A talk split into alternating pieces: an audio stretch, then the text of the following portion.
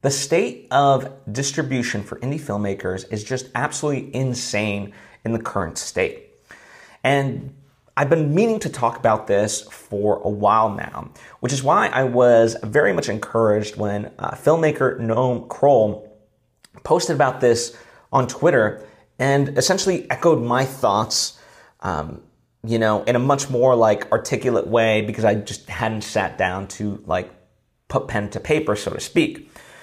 And so I'm going to use his tweet as a jumping off board and, you know, add in my own commentary about the state of indie filmmaking and more specifically indie film distribution because it is in chaos. So, uh, Noam writes, nothing is more discouraging to indie filmmakers than the current state of distribution. If 100,000 people watch your 90 minute movie on Amazon um, s- streaming video on demand, you'll be lucky if you clear $3,000. If you rent or sell your film through um, transactional video on demand, Far fewer people will discover it, and it will be even harder to recoup costs. Larger films with celebrity talent attached can still benefit from more traditional distribution paths, but even then, there are no guarantees. One solution is to look for ways to increase your average order value. With streaming video on demand or transactional video on demand, your average transaction could be anywhere from 20 cents to $7. Either way, it's very low. But if you think outside the box, you can create more valuable and unique offers and increase your average order value to $50 plus. A few ways uh, to do this hosting in person slash exclusive events, setting up premium virtual screenings, selling physical media direct to your audience, partnering with brands, nonprofits, or schools creating ancillary products to sell with your movie. And of course, these are just a few examples. If 2,000 people engage with the premium $50 offer over the course of a year, that could generate 100K in revenue. And if you manage to get 2,000 people on board, getting 5K to 10K is not unreasonable either. On the other hand, even if you fall short by tenfold, you are still ahead of where you would be with streaming video on demand. For these reasons, I think DIY filmmakers should consider doing self distribution window first to take advantage of some of these unconventional tactics. Then, after a year, or whatever length of window you choose, you can put your film on streaming video on demand, ensuring that your film reaches the largest audience possible. This is by no means an easy path, but neither is the alternative. That's absolutely wonderful. You know, I mean, he, he pretty much states exactly what I want to say, right? And I agree with it. Um, you know, I've done two feature films at this point and gone the traditional route with them. And, you know, based on my first film, I didn't necessarily like, you know, I knew the pitfalls of just distribution in general. But also, um, I chose to do distribution with the second movie for the reason that, you know, yes, it sounds still glossy that you got distribution in that way. Um, you know, someone liked the movie enough to pick it up and stuff like that. Um, and also, all of this work, um, you know, admittedly, perhaps you know, to my detriment, I, I wasn't ready to take on. Right, I'm I'm in the phase right now where. My creative juices are flowing, and so I wanted to keep that momentum and essentially work backwards at it, like just amass these great things, you know, books, movies, and so forth that I've been working on.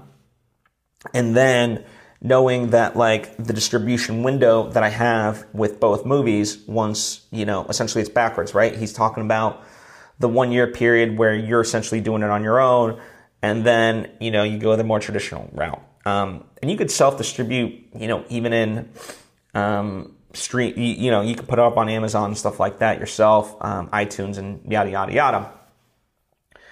So, but for me, um, I just wanted to, you know, do it the, the reverse way because sometimes like, you know, with, with distributors, um, they won't take something if it's already been released, right? Which makes sense. Um, and certainly the way he's talking about it is a much more private thing. So it's not, you know, you could um, get away with it. No different than like, you know, um, so many times something streams or uh, at festivals, right?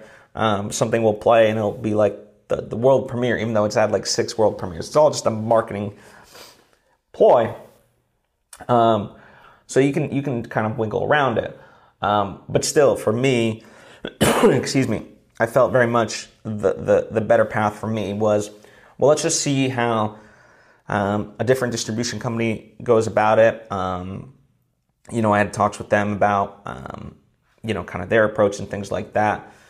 And, you know, ultimately it was something that, as I said, I wanted to spend my time in other facets. And now with this third movie um, that I'm working on, you know, I am looking at it a little bit differently and building the community aspect as part of it. Hence why I want to have it be an NFT project as well, you know, ha- because I want to bring that community together. And to me, that's, you know, why I get excited about NFTs is for that reason is it essentially allows people um, to have collectibles, but, but feel a part of the project, right? You know, and it's no different than like owning baseball cards or whatever it may be. You know, uh, as the interest increases, you know, now you have something like tangibly valuable, um, you know, for yourself. Like, and you get to through the NFT, you know, so-called system, you get to verify that you were there from the beginning, or what you know, early days, whatever it may be. So that to me is an interest, another interesting component to it. But I do love, you know, the exclusive events. Um, virtual screenings and things like that. You know, here in LA, luckily, you know, I have many friends and, and um, that went to see the movie, but many that still have yet to see it. So, you know, why not rent out a theater? And, and you know, I have the DCP, so you know, let's play it, right?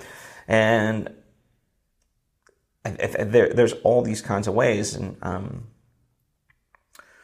but as I said, for me, it was just, I, was trying to do the reverse of it, you know, where I have this beautiful body of work. And then once I have it, it's like now I can go spend the time marketing it and, and things of that nature because I'll have, you know, hopefully by then a lot more resources to, to be able to do it. And I'll, um, as I said, I'll, I'll, I'll have the product and stuff like that and whatnot. So just a different approach on my end, but I, you know, I do believe that I mean, I know that ultimately, as indie filmmakers, we really have to market our own stuff, right? I mean, there's just unfortunately no way of getting around it.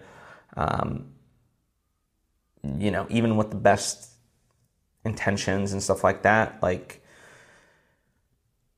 I mean, I, I even see it with like, you know, big movies, right? If they're not, like, I, th- I think marketing in many ways kind of can take a, a lazy approach to it because in order for marketing marketing to really resonate, it requires work and stuff like that. And you know, mo- most people through no fault of their own, they're just trying to make it through their day. And so it's like, okay, you know, if it's a horror movie, okay, great. Well, we'll put it through the horror movie, you know, marketing filter, blah blah blah, and we'll get it out there, right? Um, and so we have to, excuse me, kind of counter that and get creative with the ways that we market. You know, um, and, you know, I look at, excuse me, I look at, um, you know, my second movie, Bogota Trip, right? If I was going out and marketing it, it is not a traditional movie, right? It's not going to be for the Marvel fans necessarily, although, you know, some of them could, but I don't know. Um, anyway, so knowing how to market people who are, let's say, in their 30s, who um, are perhaps in a quarter life crisis, trying to you know figure out their life, um, things like that. Like that's the audience, and I know there's a big audience for that, but you have to get to it in a very creative way and, and resonate with that. So, you know, that's the name of the game, and uh, you know, more and more you have to account for that in your creative process if you want to find that success. For me, luckily, as I said, you know, I, my trajectory is a little bit different in the sense that I'm able to self fund my own stuff at the moment and find ways to to do it. And for me, the success is in completing it, um, and so forth, and drawing you know attention to myself that way through my peer groups and getting support in that way, right? So to me, it's more of you know that not necessarily a quantity aspect because you know obviously like all my movies take and projects take a very long time and I put in the effort and so forth. But um, still, I you know, for me, it's that um, quantity aspect at the moment that I'm going for. Um, but yeah, so you know, a lot to think about.